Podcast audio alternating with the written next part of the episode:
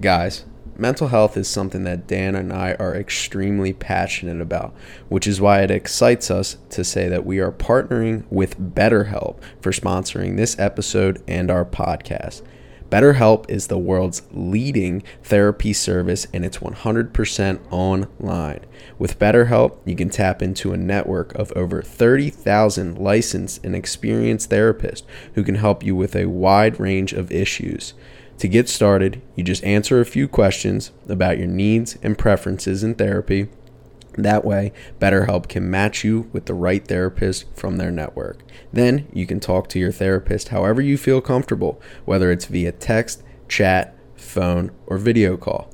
You can message your therapist at any time and schedule live sessions when it's convenient for you. If your therapist isn't the right fit for any reason, you can switch to a new therapist at no additional charge. With BetterHelp, you get the same professional and quality you expect from in office therapy, but with a therapist who is custom picked for you, more scheduling flexibility, and at a more affordable price. Get 10% off your first month at betterhelp.com slash backside ground balls. That's betterhelp, H-E-L-P dot com slash backside ground balls.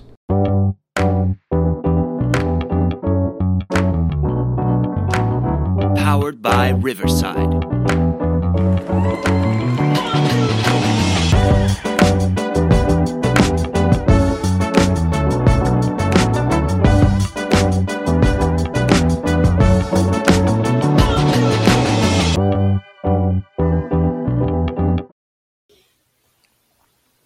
Welcome back to episode 111 of the Backside Ground Balls podcast. Super, super, super excited to be back here on the pod. My name is Trevor Powers, and I'm joined by my co host, Dan Galati. Dan, welcome back. We're knocking off a little bit of rust from the both of us. It's going to be a little choppy here. We're going to hang out on a Sunday morning here and record this podcast. But how are we doing? Good. It's Monday morning. Um, oh, shoot. I'm doing good. Yeah, excited for this podcast. I think we're off to a better start already, considering the last time we sat here, you did not say you were excited for the podcast. So I was being steps. honest. You know, at the, at the, end of the day, uh, nobody can nobody can fault me for not being honest. Yeah, and if nothing else, just be you know honest all the time, and and you know you're off to a good start of, of being a good person. I think so. Um, it's good. I'm excited. I'm very excited to be back, talk some baseball. I feel like I would, you know, I don't know. I went on vacation and I kind of checked out a little bit. So uh, I've been trying to play a little bit catch up the last couple days here uh, and figure out yeah. what's been happening in the baseball world. Well, this this time of year is a very weird time, at least for for us that that do enjoy and dabble in some other sports outside of baseball is it's that time frame before the most important baseball hits so you're not exactly dialed in and you're focused on what's going on week to week in college football you know getting your weekend slate ready and things like that. So it's completely understandable. I feel like last year during the month of september we were absolutely drawing for straws in terms of what we were going to talk about. It was like but then you get close to the playoff picture and you find something to talk about. So you know that that's kind of where our heads are at here is is the both of us haven't exactly been as engaged with major league baseball as we typically are on a week to week basis. It's been about the other sports and and you've enjoyed your vacation. But why don't you tell our listeners how was your vacation? Did you get get some sun? Did you get a nice little base tan going? How, how was that? Yeah well it's august so i'd like to think i had a little bit of a tan. Uh, i don't sit inside all the time. But um it was good. It's nice to get away. It was good to see some family. Um, it was nice to be at the beach for an extended period of time. Had a couple bad weather days, which sucked, but all in all, it was good. It was a really good time. It was fun, um, and I'm I am happy to be home. Luckily enough, like I'm in a place where I like where I live, so it's always you know leaving vacation isn't as hard as it used to be. It's nice to get home and get back in the routine. It, it's great vacation planning by my sister, uh, who put it all together to have vacation in the Friday of Labor Day weekend. So we all get home, still have a three day weekend at home. That was I'm much appreciated to her. Um, I would shout her out, but we're not going to act like she listens to this. Uh, so she'll never know. But yeah, it was, uh, it was, it was awesome. It was great. It was a good time. And, uh, I haven't been on like a vacation for that long in a long time. At least not where like I'm going home to my parents' house or my in laws and like working from there. So it was cool. It's been it's been good. That's good. That's good. And and it's good to hear because we all need vacations here and there. But I'm with you. One on coming back here. It's still there's still times where maybe it's because we're we're young and and we have young significant others and we don't have kids to worry about. But like sometimes my weekends feel like just a vacation in general. There's so much Yeah. to do at certain times. The weather's phenomenal. Like it doesn't ever feel like I'm not like I'm like oh I'm dreading going home from a vacation. It's like no, like if anything for for my vacation that I was able to get where we went home, like that was like no, get me home. Like I want to go. yeah. I want to Yeah. go back up. Yeah, like I'm trying not to to sit there and, and just want to leave as early as possible from visiting family and, and friends up in the Northeast. So I'm with you. But the three day weekend coming back to work, I mean, it's probably going to make that work day hit hard tomorrow. Oh. There's no doubt about that. But terrible. being able to like, like, there's nothing worse than getting in late on a Sunday oh, and then you have to go to work a next day. vacation, you coasted, and then next thing you know, you're at work the next day. Like there is nothing like I would drive for, at from 8 p.m. till 8 a.m. Sat Saturday into Sunday before I even think about getting in that late on a Sunday because I hate that turnaround. Yeah, you need a buffer day, at least a full buffer day. And I'm with you. Like to get the the two sleeps before you have to go back to work, back in your own house, is like huge. Like, I'd rather leave. Like, yeah, I'd rather be home like Saturday night, for example, and like have a sleep Saturday mm-hmm. night, like late Saturday night, and then have all day Sunday where you wake up in your house and like you can have a whole day and then get like kind of readjusted. But yeah, the three day weekend's been great. It's going to be terrible. And this time of year, I'm still not used to it. I think because last year, I, I said this to you. I think me and you had this conversation, but it was like last year we had moved, so like everything was crazy this time of year. But my whole life for so long was built around the school calendar that like I'm sitting here on Labor Day, like feeling like I have to go to you know practice or meetings or something tomorrow, and I'm like not quite used to like oh like summer's over, like my weekends are gonna go away. And I was like oh no no I still get them. It's like Yeah, that's right. I'm not I'm not going back to practice or anything. Like it's not school's not starting. Like I'm not there yet um anymore. It's I'm not used to it quite yet. This is year 2 and I'm still like feeling weird today. Like all morning I've been like, "Oh, man, like summer's over. Like we can't do that." And I was like, "Wait, I can do whatever I want on the weekends. What am I talking about?"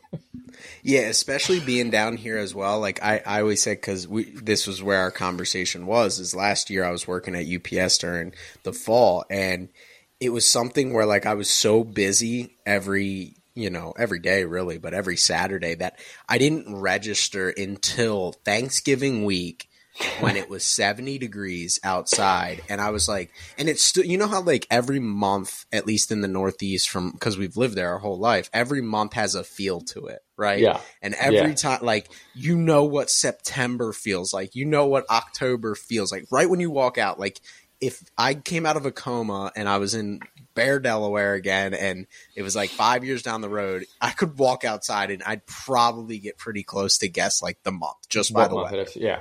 Mhm. And I remember being outside, and it was like one of my few off days at that point in time, and it was Thanksgiving week.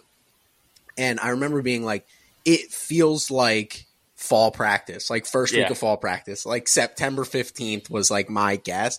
And it was like late November. And I was like, this is amazing. And now this year, we're actually going to be able to appreciate that. That weather of this time of year and be able to actually enjoy the fact that, hey, shoot, like come November, me and you could still be kicking it, golfing, going to the farmers market, doing outdoor activities. Sure, it's a little frosty in the morning a little cold at night, but you know, you take those those negatives with the positives that you're getting when it's peak, you know, peak of part of the day, 75, 76, 80 degrees.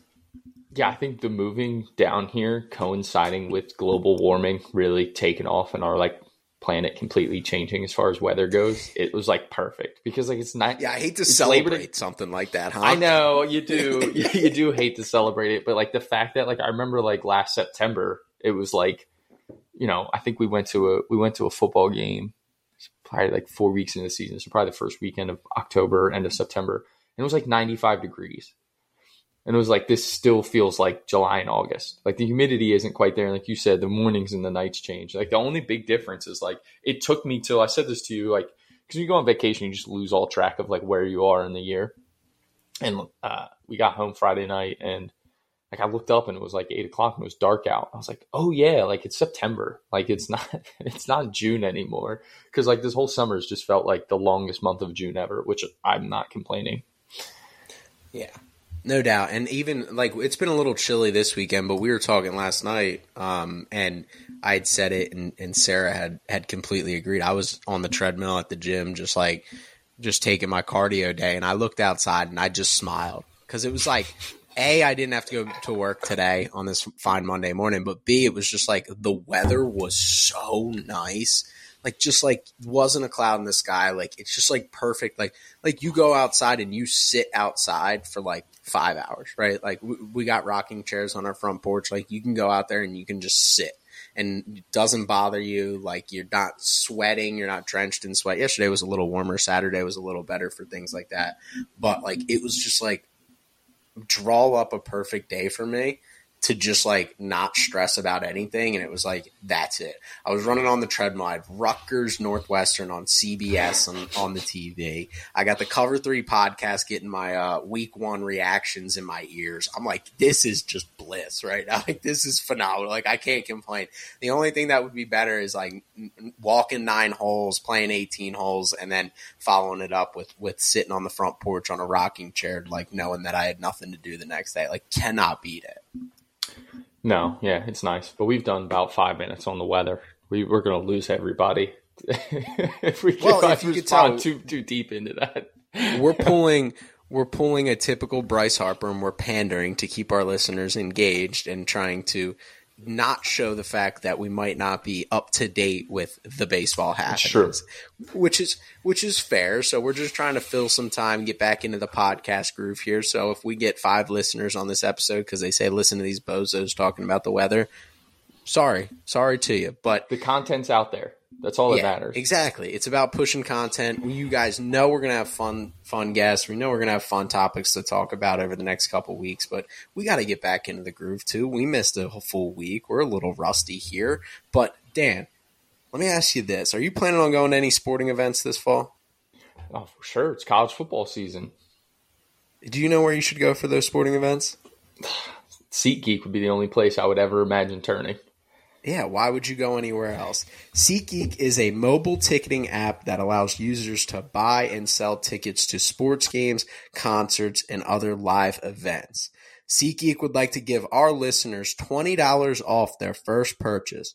All you have to do is head over to SeatGeek.com and use our promo code Backside Ground Ball to get $20 off your first purchase. That's SeatGeek.com promo code backside ground ball to get $20 off your first purchase. So Dan, I'm not going to derail this in anymore. I'm going to give you your moment. We did it last fall. We would take an, a moment here and there. What's your initial thoughts? We still have one pretty big game from week one of college football, but how are we feeling about college football week one. We had week zero last week. Where's our head at? Doesn't have to be dog specific. They played UT Martin. They did what they're supposed to do to a team like that. But the, the lay of the landscape, I'm going to give you your five to 10 minutes that you wanted when you, we originally started a, col- a podcast. You were like, let's do college football. Here's your moment. Ah, it's just, it's sad. Uh, college football um, is over already we, we played one week. We've all seen enough. Colorado, Deion Sanders did the improbable. Went from one and eleven to national champions. Uh, Joel Klatt, I think, is going to be the uh, he's going to be on the first float for those of you in Boulder who are going to the championship parade. Joel Klatt will be on that first float for you guys. Um, so we all remember uh, great Colorado quarterback. No, it's it's good. Um, it's just like everything's. It, I'm a little bit uh, bitter this morning, to be honest with you, because I feel like you know, all good things come to an end. And as Josh Pate, who's probably one of the best people in media, always says, um, you know, college football is a great sport run by average people. And like you go on social media. Can, and- can I get here before we get too deep? Because I, I had something that I wanted to say. Our, our, our good friend, not really necessarily our true friend, but our, our emotional friend, Josh Pate, because you were talking about week one stuff. Wise men make observations in week one, while foolish men draw conclusions. That's said by the great Meemaw for anybody who's a subscriber, and you should be a subscriber to Late Kick with Josh Pate on YouTube. Head over to there. Maybe we'll clip that and get Dan and I a chalice of supremacy. But um, that is what I wanted to get in there. But continue. Uh, that was another great quote that he likes to use. But I had to get that that Meemaw quote in there of of you talking about week one. Uh, you know, making evaluations. It's so true though. Like you can't like that's such it's so well said like just observe like that there's just too much overreaction in the age of social media and like i continue to complain about this and all the time with every walk of life but it's like you go on social media you if you if you're crazy like me and trevor you go on the message boards and you read this stuff and it's like one week of football was played. Let's everyone pump the brakes. And like, you know, people like RG3 going on Twitter, like talking about Colorado and how they beat the, you know, TCU, who was the national runner up. TCU returned three starters all on the defensive side of the football, I think is, is the number. Like, okay, it was like, not to take away from what Colorado did. They're much better than I thought they were going to be just because you know they had to like team won a one game last year. Like there was so much turnover. That's not an easy job. Like i thought it was gonna like let's i thought it was gonna take him some time and i thought i was gonna have to be on here defending him throughout the season. Like everyone needs to relax. He's deion's not a failure. Like colorado was terrible but like they won one game. It's one week. They beat tcu in a shootout. Like they played great but like everyone relax. Like the lsu like LSU loses to Florida State and everyone's going nuts this morning. Well, it's like LSU could probably still go 10 and 2, 11 and 1. They lost to Florida State last year in the SEC year. championship yes, game. Like, relax. Say, like... Relax. Florida State beat LSU last year and didn't win the ACC. Like, it doesn't, Ugh. like, just take it. Like, what am I sitting here saying? Keon Coleman's really good. They have weapons at Florida State. And I, it's great. I'm happy college football's back. My biggest gripe, though, is that I we sped up the game to add more commercials. And I know people are like, well, they haven't added more. Com-. Yes, they have. Like, sorry, they kept the commercials the same, but the game's shorter. They haven't added more commercials. And Chip Kelly was very upset at halftime, which I really appreciated. Um, I think he even said to the sideline reporter, I hope you guys are selling a lot of ads or something like that. It's eh, that's frustrating because it, it messes with the point totals and it messes with the number of possessions teams get. It's gonna like those late game like why do is college football so incredible? Part of it is like uh, there's a lot of reasons but part of it is the fact that you get all these comebacks late in games and i think that's going to be you're not going to get them when the clock's not stopping after first down with five six minutes to go in the fourth quarter and you're in hurry up because you're chasing 17 points. That's not going to happen. It's going to be nearly impossible to come back from that now. Team it's going to be a lot easier for teams to run out the clock because in the past they were running the ball and they were doing it effectively to, to milk a, a lead. The clock would stop after first down, so they couldn't take up too much. Six minutes left. If you're up 17, you could pretty much ice the game now, like the NFL. I hate that we've taken something that was different than the Sunday League and we continue to try and push it and make it more like the Sunday League. I don't want that. That I don't. I watch college football. I like it better than the Sunday League. I don't follow that league as much for a reason it's it was a different product. Now we're going to have a million teams in the playoffs, just like in that. You know, we're probably going to get to a point where we're resting starters at the end of the year in college football, just like they do in that league. The games yeah. are going to be the same because we're going to just run the clock all the time. It's stupid. It sucks. I'm very disappointed about that. Um, it also is, you know, Vegas hasn't adjusted, so a lot of the totals were are a little out of whack. Still, the game totals. Although you gave me some evidence last night, it made me feel better that maybe I was just on the bad side of a lot of those. But you know, the, it's frustrating. I, I got to adapt here, um, but it's the you know I'll continue to love it and watch it nonstop because it's a great sport and it's one of my favorites. But it's I'm a little bit uh, upset today. Not gonna lie. Yeah, I mean it's it's fascinating. You said a lot of things. One, I feel like a year from today or a year ago from today, I was reading the same exact tweets about Brian Kelly being a failure at LSU, and then he went on and, and won the SEC West and ended up in the SEC championship. I don't think that's going to happen this year. I'm I'm a lot more impressed with with Alabama that than I think the public is. I think they're going to be really good and, and pushed obviously LSU um, with the plays. I think one thing that makes college so unique um, is definitely if they change the hash marks, I'd start to get really pissed. Oh. Um, shrinking the field up and not allowing teams to do that. But I will say, offensive coordinators that are going to be down, they're just going to have to play to the sidelines and get out of bounds. like which, which, makes is it which so much doable. easier Yeah. for defenses to sit. Like now, you, you can sit sit, and- on yeah. that stuff. Before Mhm. you had to continue to guard all fifty three across because it was open. If they got a first down, the clock stopped.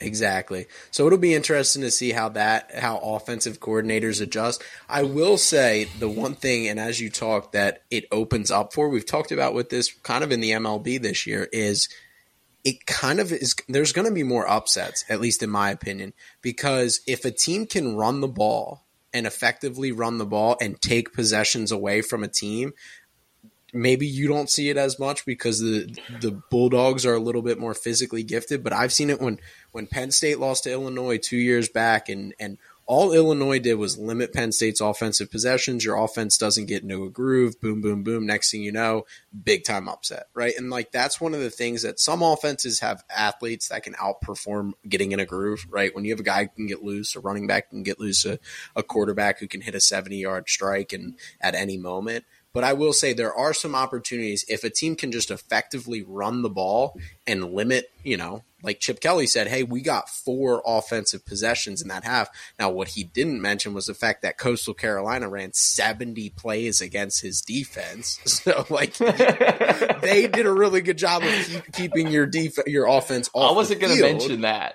exactly. It's it's one of those things where it does open up that opportunity. If a Coastal Carolina can effectively run the ball and keep UCLA's offense off the field, we're going to be in the fourth quarter. There's going to be a tight game, and if you know Coastal Carolina ain't got nothing to play for compared to a UCLA team who wants to win a Pac-12 championship and keep compete for a college football playoff. You start to press, quarterback skips a couple throws in there, overthrows a couple outs. Next thing you know, Coastal Carolina's storming storming the field, right? Like that's that could be how it goes. I I'll be interested to see if it actually comes to fruition. But if they can shorten the like if these underdogs can shorten the game and just run the clock down, these big teams might not be able to strike quick enough. I think it's going to be the shorter upsets, though. You know, because like you said, like you know, maybe teams like that are built like USC a little bit, although they're getting better at it, who aren't as physically gifted up front. But like typically, one of the reasons you're a huge underdog in football is because you're not as physically gifted up front. And like so, those teams like yeah, go ahead and try and run the ball up. It, and, it'll like, be like a like Illinois like upsetting Penn State Ten. isn't that big of a right. Like it's within Yeah, it's a conference, it's a bottom of the barrel Big Ten team beating a like like we could see, it would probably never you- happen in these scenarios with like but like even on the opposite end a team like Michigan who JJ McCarthy last year struggled to throw out of anything except play action if they're down 17 to a team true. That opens up. That's a Yeah, they a can't way run for the a ball. team to Like, hold to on. they can't the run run the ball. ball. They're going to have to go deep, and and play action's not going to work because they're going to be like, you're really going to fa- try to run a play action when you're down 17. Like we're not bluff bluffing with that. You know what I'm saying? So it'll be interesting. I think. I think in college, these offensive coordinators are more well equipped to adjust and be creative than an NFL coordinator is. I think because again, the Jimmies and Joes make so much of a difference at that level compared to the college game where it's like you have to scheme guys open and and if you can't scheme ways to to stop the clock, right? At the end of the day, like I'm sure these guys, I'm sure every offensive coordinator, I'm sure Mike Bobo, Mike Yurcich, and everybody across the country has a 25 plays for down 10 late in the game. Like th- I guarantee they already have a playbook for like Oh, what are for we going to do when we're down 10 late in the game? Like how can we find ways to stop the clock? Do we start to see teams freaking who get a deep shot first down, 20 yards, hustle up and spike it on first and 10? Like who the heck knows what they're going to do? Like just because the value of time and if you know you're going to go through it for it on fourth down, it's still 3 downs with with 10 yards to go. It'll be it'll be fascinating, but I think offensive coordinators at the college level are are super creative at what they do. So I'll be interested to see how teams adjust and and it makes a difference. I just hate. I think I just hate ESPN. They ruin everything. Fair. I think that's the. I think that's the biggest thing that I have. It- This is all ESPN. All of it. I feel like you can point all of it back to like ESPN and Fox. They're. It's it's all their fault. The playoff, the playoff expansion to make more money, the shortening of games for, you know, to fill in more TV time and continue to keep the same ad spaces and conference realignment. It all goes back to ESPN and Fox, which like that. it's all their to fault. mention and ESPN the- stinks. Let's be honest. The ESPN's Devontae Walker stinks. situation with the NCAA, Well, that's the NCAA stinks too. like they all they're all just terrible. Like to think of a guy that I mean, again, we've gotten to the point now where and this this can parlay into college baseball as well because I'm sure it's happened, just not as much national news. You don't have Mack Brown, you know, making comments, and when you know guy goes to small school D1 from a from another small school or whatever, and tries to make that leap up like a Kent State to UNC, like there's nobody with the with the name recognition of a Mack Brown coming out and bashing the NCAA.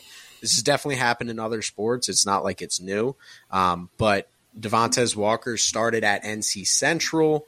Um, never played. Didn't COVID play. shut down this season. Yeah, and then he ended up somewhere else. Didn't play again. Um, or maybe that it was from Kent NC State. Central to Kent State. Played at Kent State, so technically that was his one-time transfer. He never played at NC Central, which is an FCS program, and then he goes up to Kent State. But they awesome changed for the him rule. And then they changed the rule, and then he wants to go to back home. He's a North Carolina kid. He uh, Kent State is not exactly where North Carolina kids probably want to play ball for their whole life. So he goes to UNC as an opportunity to make himself millions of dollars and play with Drake Maye, and and they can't even sit down and and delegate before game one to make a dis- decision.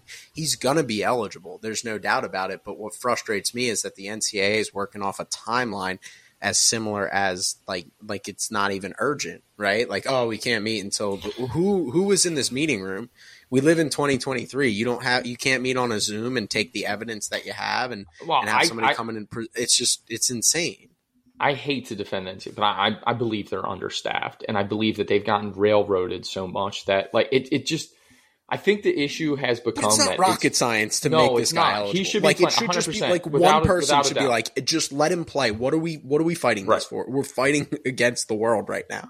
but I think we've gotten to a point, and this does kind of tie to baseball too, because every other sport gets affected by all these decisions. Like you look at conference realignment, and you know, Rutgers is going to have to travel on a Wednesday out to, you know, UCLA for a weekend. I, just all that, like volley, like the, the sports that, like baseball will be a little bit better. I mean, it's still going to stink for them. Like have fun landing from your charter or your non-chartered flight, your regular flight at whatever time back in Newark, New Jersey, where they'll probably fly into and then bus and go to class at 8 a.m. on Monday morning. Boys, good luck. Um, and we talked about it a little bit with Colton, where like midweeks are going to change. But like, how about sports like volleyball and stuff, or soccer, where it's like you play Tuesday, Thursday, Saturday, and it's like, how do you do like Tuesday night? You're going across the country anyway. What's happened is, is college football has gotten so big, and so much money is involved that like the NCAA has gotten railroaded. Like, I, we need to put someone in charge. Uh, Josh Pate should be the commissioner. I'm on board with that. I'm good with it. Yeah, um, I would be with that as well. What I will say is this is something that was said on the ESPN College Game Day podcast. Women, because they were talking about the other sports, and soccer specifically They're going to travel was brought up. No, they already run a national like schedule in soccer for whatever reason. Like if you look at Stanford's schedule, like right now, so September 2nd they played Duke at home. So Duke went out to Stanford.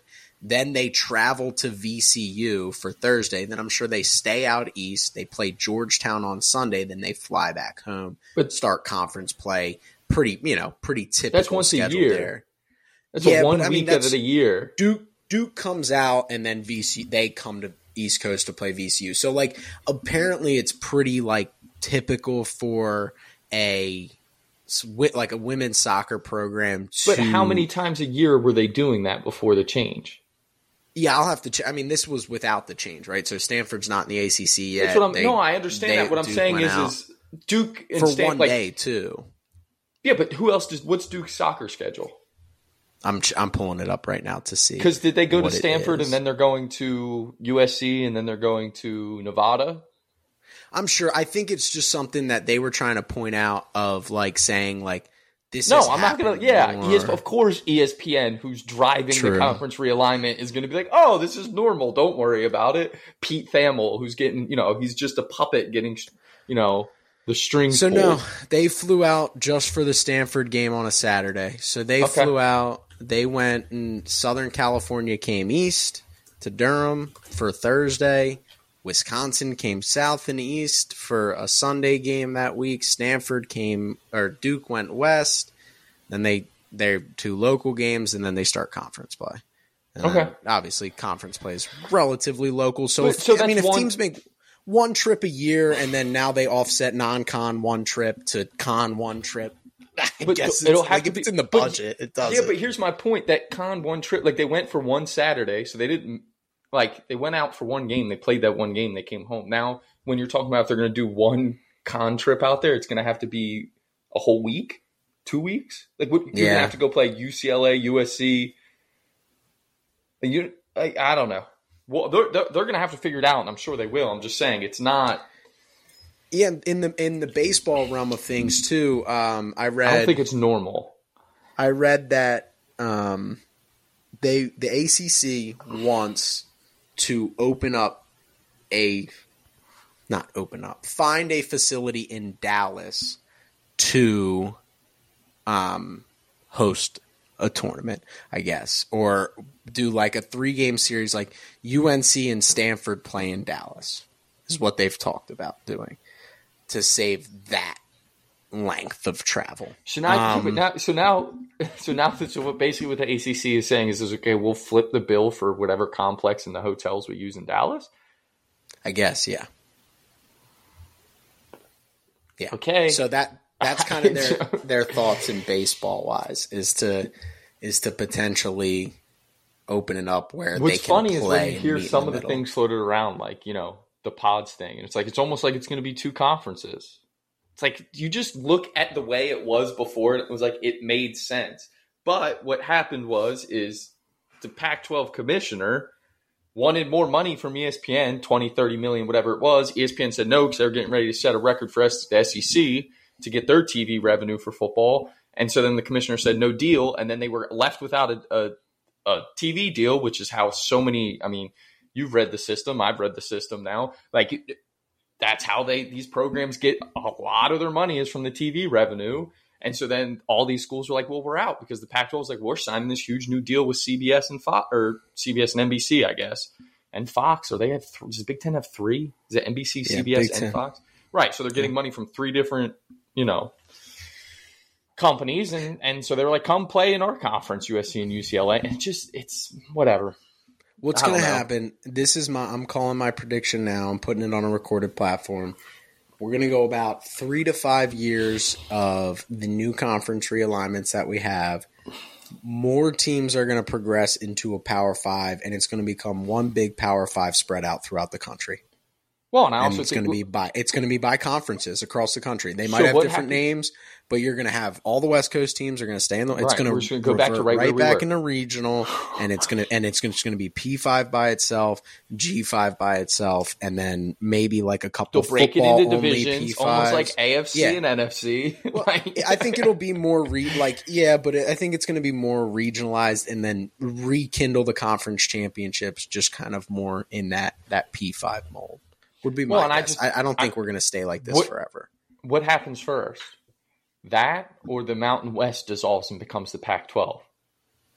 Well, that would be just not good for for the auto bids that are not going to happen because But, I mean, Greg right, like, has so- already come out and said he's going to push back on any auto bid. What's the? I've read something. There's a rule somewhere where uh, who's left?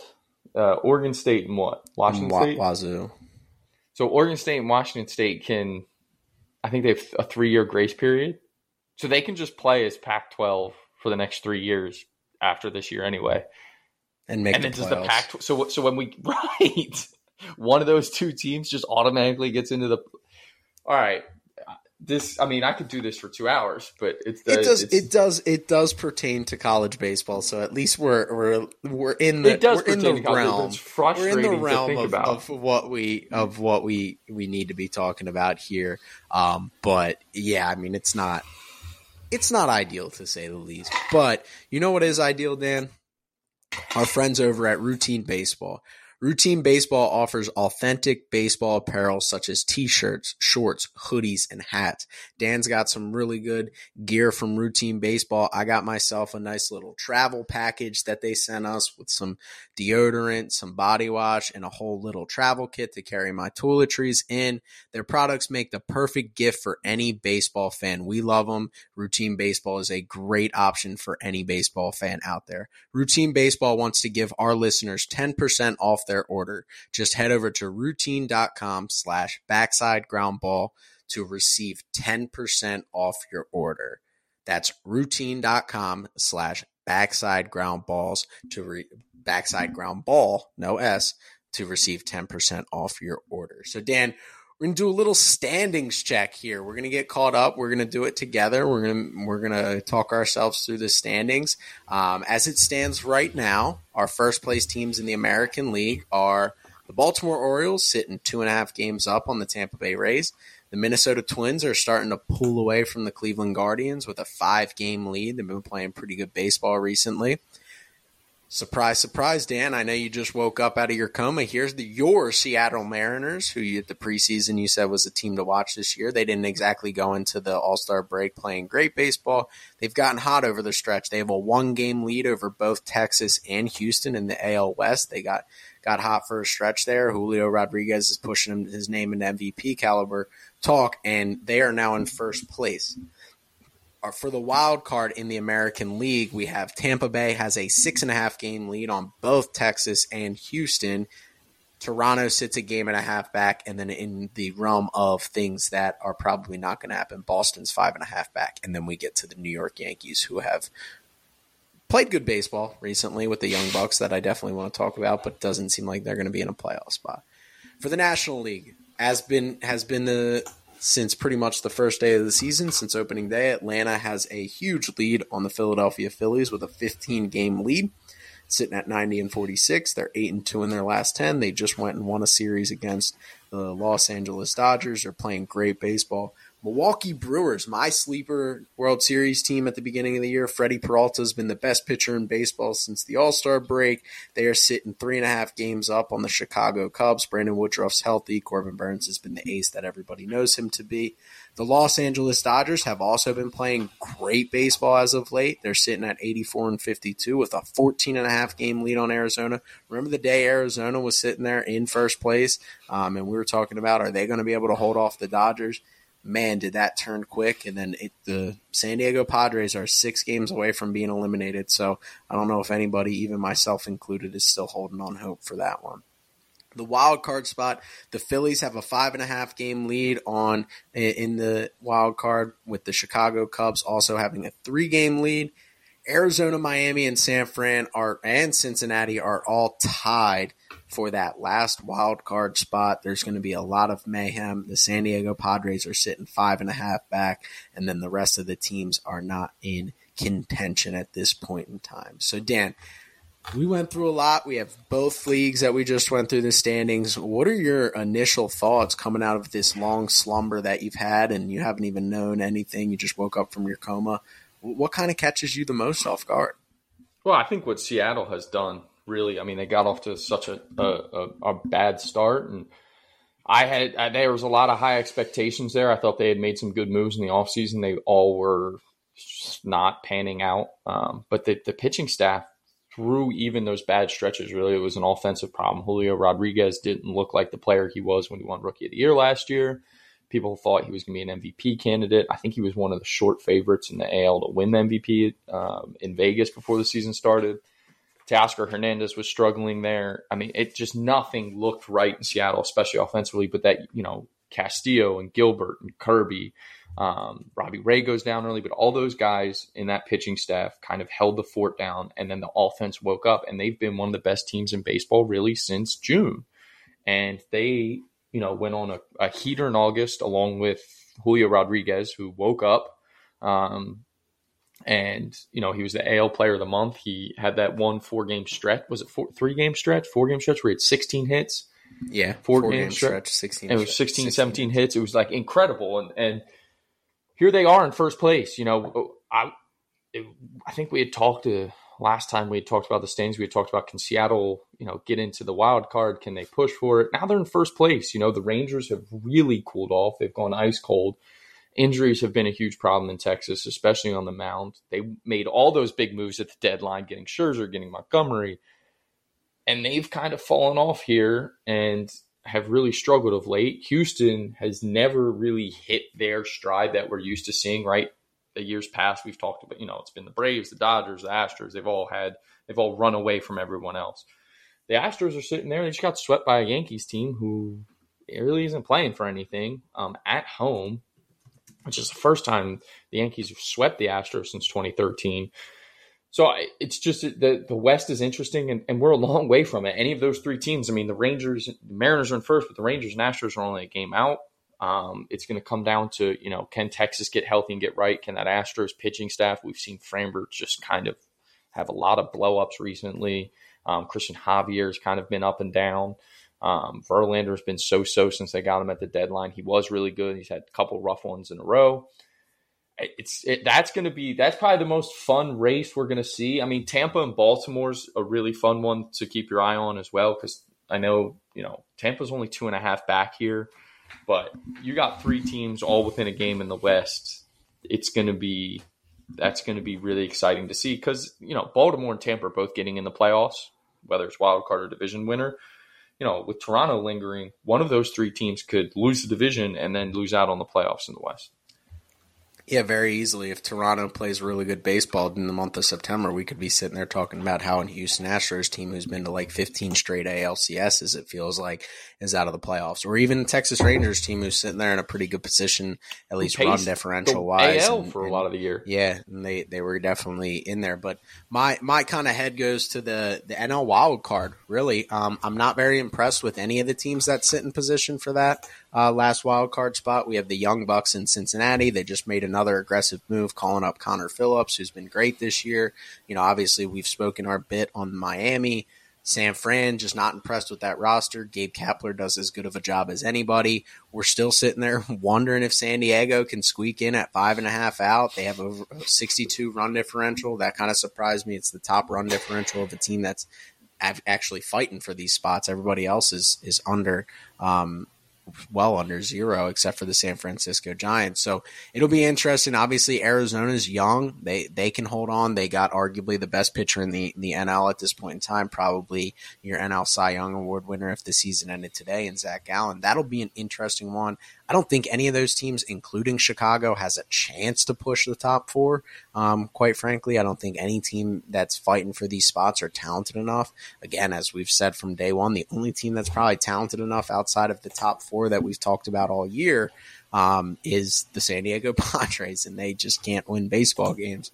Uh, so that'll be kind of where my head's at, interested to be. I mean, the NL race, again, I think it's a, a four team race. I think all four of those teams can legitimately win a World Series in the Braves, the Dodgers, Milwaukee, and Philadelphia. Philadelphia is probably playing the best baseball of the bunch right now. Um, and even though Atlanta's sitting at eight and two in their last 10, so, and Ronald Acuna is starting to, to really push for that that MVP. So that'll be that'll be kind of the one I'm following for the rest of the way. It's going to be fun to see who gets in, even though I don't think they're going to make make too big of a playoff push there. Yeah, I just I I'm closing the book on the Padres. I know that that you might not want to, but for me, like I understand that they have the best roster, but it's September 4th and we're still talking about them being five and a half out. If listen, if there were if it was the Cubs, Phillies, Diamondbacks, and then San Diego was five and a half back, and they were the first team out at five and a half. Yes, they have to chase down one team. They have to chase down. They're five and a half back of four teams. The odds of all four of the now again, like you said, I'm not in love with any of those rosters, but they've no, been better than the Padres for six months. For full, I like, do this every chances, time we talk about this. I know, but the chances of all four of those teams cratering and letting the Padres be six games better than all four of them is so slim we haven't seen it. I, I don't think we've seen it done. Not to mention, Cincinnati plays in the division in September, although the balanced schedule, September is still a lot of division games. You look at Cincinnati, that division outside of the Cubs and Brewers, like if you're playing the Pirates and the Cardinals, those are winner, winnable games for Cincinnati. I haven't looked at the schedules of these other teams, but it, I, I just it's it's so it's so improbable for that to happen. I'm closing the book on them, but yeah, the other four teams I'm not in love with. I mean, Miami sweeps Washington in four games, which Washington have been playing better ball, but Washington's still not a good baseball team. So although this weekend they got themselves back into the conversation, I, I don't expect Miami to be there. Uh, to me, it's Cincinnati, Arizona, or San Francisco, and it's like close your eyes, look away, and pick one. Like, yeah, I think. I, yeah, I don't know. I, I think the only thing that, that to die it back to, to San Diego is one. I already can I can picture it now. It's straight up college baseball. You have like a a, a fringe starter guy telling everybody, "Wake up, wake up!" Every time they start slow, you know, just trying to fire the boys up. Um, guy that doesn't play every day, you know, but they seem like they're waking up a little bit right now. They've they've gained three games on San Fran over their last three. So they were sitting at eight and a half back from San Fran alone. San Fran's dropped three. San Diego's won three. I can't imagine they're going to win four in a row. They haven't done it all season. They've They the crumbled Phillies every time. coming to town Again, right it's- now. I mean, three it's- steps forward, four steps back every single time. We've seen this so many times. I feel like every time we record, they have a big win and then they take four steps backwards, and you're like, Right. "What is this team doing? Why can't they win ball games? It's just not working." Um, Dan, one of my other questions that I want to bridge to you as we as we talk about how this season's going to wrap up is my question is one: Do you think Shohei hits for the whole rest of the season? Just answer that quick. yes. Yes. Okay. Yeah. My question comes into play here. What do these two names have to do to push Shohei Ohtani for the MVP? We have Corey Seager, who in 93 games, so he'd get up to probably about 110 to 120 max. I mean, if that. Um, he'd have to play 17 games the rest of the way. Currently sitting at 341, 405, 643 with a 1.047 OPS, and he has 26 home runs in those 93 games. And then you have on the other side, in 83 games, this is, I mean, I'm super impressed with what this dude continues to do and, and impressive. Aaron Judge has 31 homers. 31 homers in 83 games. He could push 40 in a year that he plays 100 and 105. 40 homers in 105 games. He realistically can get there. He's hitting 261, 388, 619, 1.006. He's pretty close to to what he did last year. He had a one point, well, he's about 100 points off from his OPS last year. So not as historic as last season uh, was. Obviously, he played a full season. Those guys are going to be in a shorter window, but we also have the baggage of knowing that Shohei is just a DH for basically two months at the end of the year. What could if if Corey Seagers finishes with 350, 450, 650, 1 point, you know, 1.1 OPS, 110 games, he's a 6.1 WAR player. Is there a chance, or do you think it's just it just put it in the books already? I'm going to start with with Judge, um, and I, I want to preface it by saying I don't necessarily agree with this line of thinking, but this is how I think the voters would treat it because it's almost hypocritical or, or opposite of what you would say MVP, most valuable player. And a couple weeks ago, I got into an argument with someone about Cody Bellinger not being an MVP. Like, like sorry, there's just too many guys in front of Bellinger. He's had a great year. Yeah. there's just too many. And you know, the argument back was, yeah, but he's the most valuable to the team. That's the award. Well, that's sure, but that's not how it's voted. I hate Like, that argument. I, I know, but that's because that's what I'm about to say about Judge. Judge just and him being out is really what started the kind of crater of this season. And if he played all year, maybe they'd be in a better in a playoff spot in a better position. But he hasn't, and because of how just kind of because of the fact that it's the Yankees, how kind of catastrophic this season has seemed from the outside perspective and from a media perspective, the people who vote on this, I don't think there's anything Judge can do. I think it's very smart of you to highlight the fact that it's ridiculous that he has. It, it's yeah. it's for him to have 31 homers when he didn't play for like two It's months is is bizarre. Like I, I I'm said it- sweating. I'm sweating that under 44 and a half. bet. yeah, and I I'm thought it, which it. is crazy. And I thought it yesterday. three games.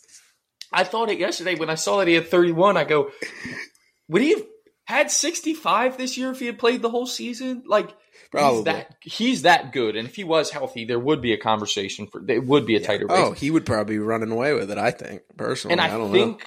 where it becomes kind of hypocritical here is that because of what's happened to the Angels and Yeah. because he's not pitching, the door is absolutely open for someone else to kick it down and take it from him. I like the fact that you're talking about Seager because for me, he's a guy I go to. What does he need to do because of the injuries? Like he needs to have a Mookie Betts August in September. So what Mookie Betts just did, which was kind of bizarre and, and, vaulted him to kind of now it's a two man race in the NL with between him and Acuna and kind of shut out his own teammate Freddie Freeman from the race, I think. But like he needs to do that, and they need to win the division. I think that's the only way that you'll get more. You know, it'll be a late push for him to kind of, you know, every the buzz will really pick up. If in if two weeks from now, if they go on a heater here, he stays healthy, he's having a bonkers couple first couple weeks of September, you'll start to hear the buzz of him pushing Shohei, especially if the Angels continue to just, you know, flounder in misery. Um, and Shohei's, you know, Shohei hasn't homered in two. He's got a, OPS over a thousand, but he hasn't homered in I think yeah. two weeks, three weeks. Um, mm-hmm. So Seager could definitely push him. I think that he's the guy, like you said. It's going to be very tough, but I yeah. think that I don't think Judge has a chance.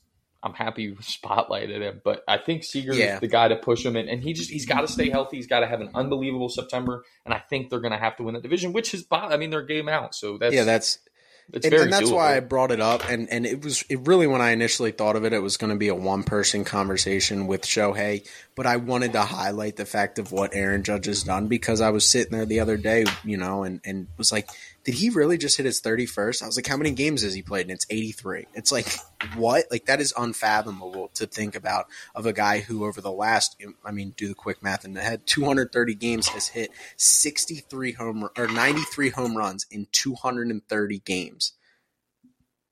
Think about that. He, he has like guys don't get to 100 in a career no, that play crazy. 10 years.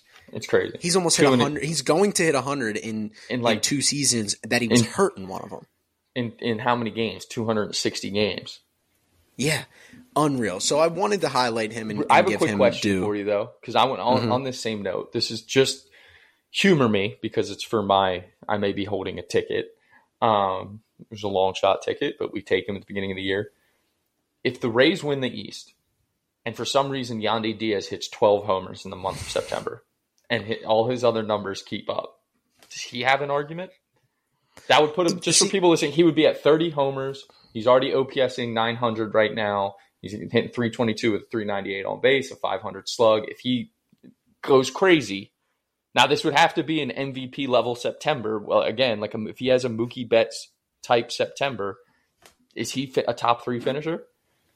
I think he's a top three finisher. I think he might be a top three finisher as it stands right now. I think he would it, if if all things were created equal and it wasn't going to go to Shohei, I'd have a hard time imagining Corey Seager isn't the guy. Right. Right. Like whatever he could hit 220 the, through the month of September as long as he gets to 30 home runs and you know he's a six war player right now up to this point. You assume that's going to go up to probably in the season around seven and a half, eight wins let's just say Shohei again. Remember what we talked about when Shohei initially got hurt. This was a Boras move. Like, let's just say Shohei keeps not hitting home runs, and they're just like, "Hey, you've showed you're healthy. You showed you can hit. Let's shut it down for the year." I think Shohei's going to want to push 50 bombs for a year, which would be really cool. I don't yeah. see it happening at the end of the day. It was just something that I remember us talking about it like at the All Star break and being like, "Can like Corey Seager push him?" And yeah. it, it was over. And you know, for Corey Seager's MVP chances, what needed to happen happened. Shohei obviously had the injury. Corey Seager's been arguably the best hitter in baseball outside of Shohei because that's the thing that makes it different. Is Shohei literally has the best numbers as a hitter right as it right. stands right now alone. That's not factoring in the fact I know he's a DH, but that's not factoring in the fact that he also pitched at a at a relatively high level for those stretches of time. But again, it's the playoff argument. I think Seager's going to get some first place votes because there are some some old people that think that playoffs matter and, and being in playoff contention matters. But I think it's going to be Shohei's at the end of the day. I just found it interesting. But you brought it up, so let's talk about it a little bit. Um, the other end of the MVP vote, it's funny that I'm sure everybody in the baseball world sitting there talking about the NL MVP, and we insisted on talking about the AL MVP because we love Corey Seager, and, and we might have threw some money out there at the beginning of the year on a Corey Seager MVP bet um, that we're we're kind of still sitting there holding out for, which we look smart for if he would have played 150 games, but you mentioned the month of August for Mookie Betts, And obviously, that has vaulted him into a phenomenal position to really push this um, the MVP vote. For anybody who's who's wondering what Mookie Betts did in the month of August, four fifty five. Yes, batting average. That's his batting average. He hit 455 in 28 games in the month of August, a 516 OBP, an 839 slugging percentage with a 1.355 OPS with 11 homers, 10 doubles. Again, we spent, and, and the funny thing is, is like we spent the beginning of the year, obviously, maybe we didn't, but other people did, um, giving so much credit to Luis Arraez for what he was able to do in an average department when Elise when Luis Arraez, not to mention that this is the best 50 game stretch, he hit above he hit 405 in a 50 game stretch from July to August. So this has been a stretch that's just been beyond just the month of August. So that's the highest it's been in any 50 game stretch. He did it with power too. He had 11 home runs in that month while hitting 455. He hit 10 doubles in that month while hitting 455 that is unbelievable to do. Like we talk about Freddie Freeman being this, like that is next level. That's one of the best months, at least from my opinion, we will ever see on a baseball field to hit 455 with power. That is literally like stud D3 baseball player, like just going hot for a year. Like that's what that is. Like it's cheat code level stuff. And this dude's doing it in the big leagues and everything like that, which we're going to, Dan and I have talked about this. We're going to do an episode where we dive in on what what he's done um, with the bat speed training, heading up to Driveline and stuff like that, being able to maximize his power potential from that frame. He's sitting at a 17 or not 17, 7.9 B war. Ronald Acuna has been the guy from day one this season, right? He's been a guy who's he's running at will. Sure, he's been caught stealing a couple times, eleven times, which I believe is the tied for the leads. most in his career. Yeah. Um, leads the league. Obviously, if you're going to be aggressive, there's something that comes with that sitting right now, he's the first player in MLB history to go 30 60, 32 bombs, 63 homers. He's hitting 355. 63 steals. 63 steals. He's hitting 355, which is about 30 or 20 points higher than Mookie Betts, who's hitting 316. 416 OBP, 578 slug, 994 OPS. I mean, it ends today. Who's your guy? I don't know. This is probably yeah. the most torn I've ever been on uh, at, on the boat. I mean, the 63 steals and 30 homers is incredibly impressive. But again, what Mookie Betts is doing, uh, and he's had help from. I mean, both lineups are really good, so it's hard to say like, well, he's more important to his team than the other guy too, because. I mean, obviously, we all know what the Braves lineup's doing. Freddie Freeman, who up until probably August was ahead of Betts in the MVP because he's having a bonkers year too. And you know, Betts has the has a little bit more of an OPS, a better OPS plus, more homers. But then you look at Acuna and like he's got the higher average, he's got the steals, he has more hits. I I don't know. It's honestly, yeah. I would not. If you gave the award to, it's going to be funny because one of these two guys is going to win the award, and assuming they stay as tight as it is now, there's going to be people outraged on social media mm-hmm. and in the media and fans, and it's going to be like, well, I to personally, you could give it to either guy, and I would not blink. I'd be like, yeah, that sucks no. for whoever didn't get it, but that guy had that year when he had that year. Um, yep, it's going to be fascinating because both, as far as baseball markets go, both are in big. You know, like LA obviously is just a huge market in general. Atlanta's baseball market, like that, that's a big market. So they're both stars. They're both. It's not like you know. Acuna plays for the Pirates or you know Tampa or one of these really small markets where like Betts would win it just based on the fact that he's a Dodger. Like it, both teams, I mean, you look at the record that series they just got done that the Braves took two or three was incredible. Both guys were awesome in that series. I, I don't know. I don't have an answer. I don't have a choice. I don't know who I would vote for. I would have a really yeah, tough so time voting today. stat wise, I think it's Betts. Just again, I mean, 40 pumps, like phenomenal. He's hitting 316. He has a better OPS. Um, and it's not like he's like he, he's actually lower on OBP, so like he's slugging when he needs to be slugging. But this is the same, or and, and war wise, he's about a, a 1.5 ahead of Ronnie Acuna, and they play the same position. So you know, Mookie's played second, he's played short, which is just, I mean, this dude is a mutant. Like he is literally a mutant. This is the conversation we had last year, right? When we were talking about the AL MVP it's very hard not to give the MVP award to somebody who does something historic. Right. It's the first ever to go 30 60. 60. Right. It's very hard to not acknowledge that and give him the award because it's literally the like if you're the like people have done what Mookie Betts has done. I mean, Trout has done it, Harper's done it. Like these guys have all done, you know, 40 homers, 330, you know, with power. Right. Nobody's done what Ronnie's done. No. I will say on the other end of that, there's new rules. There's massive That's true. rules. There's true. So is it as impressive? Is what Ronald Acuna is doing as impressive as what Rickey Henderson did? I, I don't believe so. Catchers are probably better than they've ever been. Everything like that. Velo's up, so it's a lot. It's a short window to steal. And again, when you're chasing a number, you steal at will. You get thrown out eleven times. Those are actually negative in terms of your team, and I'm sure they're negative in terms of like wins above replacement and, and tracking the base running things. But at the end of the day, it's very hard for me to swallow not acknowledging somebody who does something just historic. I mean, 30 60 is like I mean, Mookie Betts went 30 30, and I remember the days where it was very like 2020 was like impressive. Again, deal, steals yeah. are 30, up this year. The rules, deal. yeah, 30 30 is a huge deal. This dude's going 30 60. And again, how did the rules factor into that? I huge. mean, I, I don't know. In a couple of years, we might not think that highly of 30 60 because we see how the rules impacted it. But everything's so new. He just broke. Some, he's breaking records. He's you know arguably the best player in the National League. He's arguably the best player on the best team in the National League I find it hard to believe somebody can do something historic and lose the award. But if my I had the vote, I'm probably leaning Betts uh, off of what I know because of the things. But again, I, I completely understand how somebody breaks a breaks records, and it's like, how can you not? It, yeah, I mean, it's so tight that again, how can you not? Like, like that's what I'm saying. If if you told me if Acuna wins the award, fine. If Betts wins the award, fine. Like, I, I don't think again, and there's going to be people on the opposite spectrum who are outraged. You know, there's a there's a couple Braves uh, X machine pages that are always on my timeline that like they will be they will be beside themselves and that's okay.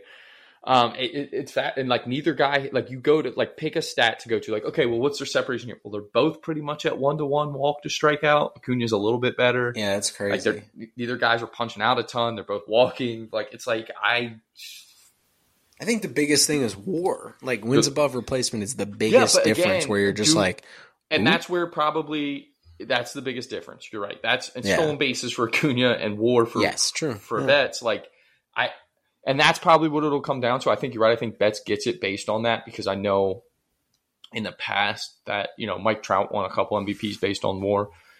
Is war yeah a perfect stat. None of them are. Like they all have to be taken into account, right? And that's the thing yeah. that like it's you can't pick you can't cherry pick one thing and make your case. Like it has to yeah. be the whole picture, and that's what makes this so hard. Like it's I don't know, man. Yeah, I mean, I'm I'm with What's you. What's eh, their F war? I don't even. I never I look at F war. Yeah, yeah. I, I I just pull up baseball reference and and go from there. Yeah. But I will say, Mike Trout lost the MVP when Miggy went triple, triple crown. crown.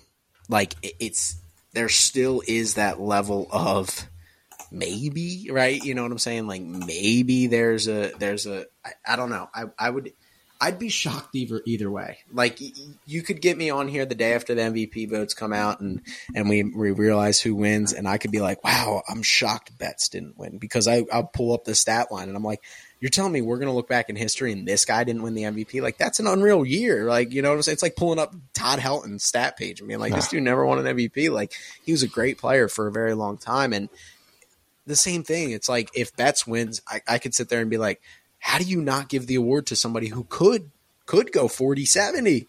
He go 40 70 for all we know, right? If he gets a, if he hits a couple homers, he hit a ball 121 plus for a homer the other day in LA. Like ball's mushed. And, and I could see I could like I probably will sit here and and I mean as long as maybe we would be doing better as a podcast if we got on here and yelled at each other a little bit more um, and disagreed. But like I'm gonna see both sides of that argument no matter who wins the award. Like yes. you could you could convince me that Matt Olson could win the MVP. I mean, he's he's going to end the year with like 150 RBI. And Freddie like, Freeman, you, know you, could talk about yeah, Freddie, like Freddie Freeman, Freeman and be like, Freddie yeah, Freddie Freeman's the, MVP. Title. Like you know, like it, it, win the batting title with 50 doubles. Like Maybe unreal that these so many four people dudes are on two split. teams. They won't put a vote in, and Bellinger does end up winning it because all the Chicago media just votes for Bellinger. I, I mean, they should just give out a group group MVP award, like all everybody. Is- you for As we wrap up here, so the argument then shifted from Cody Bellinger being the MVP to Cody Bellinger as a generational talent. Where do you land on that one? I've been thinking about this for a little bit. Cody Bellinger's going to get signed for seven years, and it's going to go Uh, for, by, down as one of the worst contracts ever. Okay. You wouldn't call him a generational talent now, would you? Because my only resp- retort to because I, I I tried to get a definition in this argument of what a general talent is, generational talent is. The person I was arguing with does not like to do that. They just continue to move the goalposts. That's their argumentative um, strategy. I said, then okay, Cody Bellinger can be a generational talent, but then so is Christian Yelich. Yes, I mean, that's a fact. if, if, You're not- if Bellinger's you're- a generational talent, then so is Yelich. I don't A- think as he- I I, would. said- I wouldn't refer to either one of them as that. But this person also hates Mike Trout. So As I said, Cody Bellinger will. There's going to be twenty. it's gonna be like it's gonna be like bias. It's gonna be There- yeah. just like bias. I don't even know like bias. Uh, yeah, maybe like bias, but there's going to be 20 teams in the league that won't even sniff the contract that he's probably going to get. I would 100% or that fan or or maybe he's going to get less than because again Chicago. Yeah, or something, and people are going to be like, "How did he get that much?" or whatever. But I guarantee there are teams out there that evaluate the game a certain way, and we're, we don't have to get into it because this created a whole stir when when, when the Yankees had this problem. But when you factor in what is lucky and what is not, and and Cody Bellinger worked hard this offseason. He obviously made really good adjustments. His strikeouts are down. He's having that that type of year. He's having a great But year. I would, I, I would be absolutely shocked if he plays out his contract and by the end of year one, maybe two, we're not saying, I can't believe this team is paying him twenty five million dollars.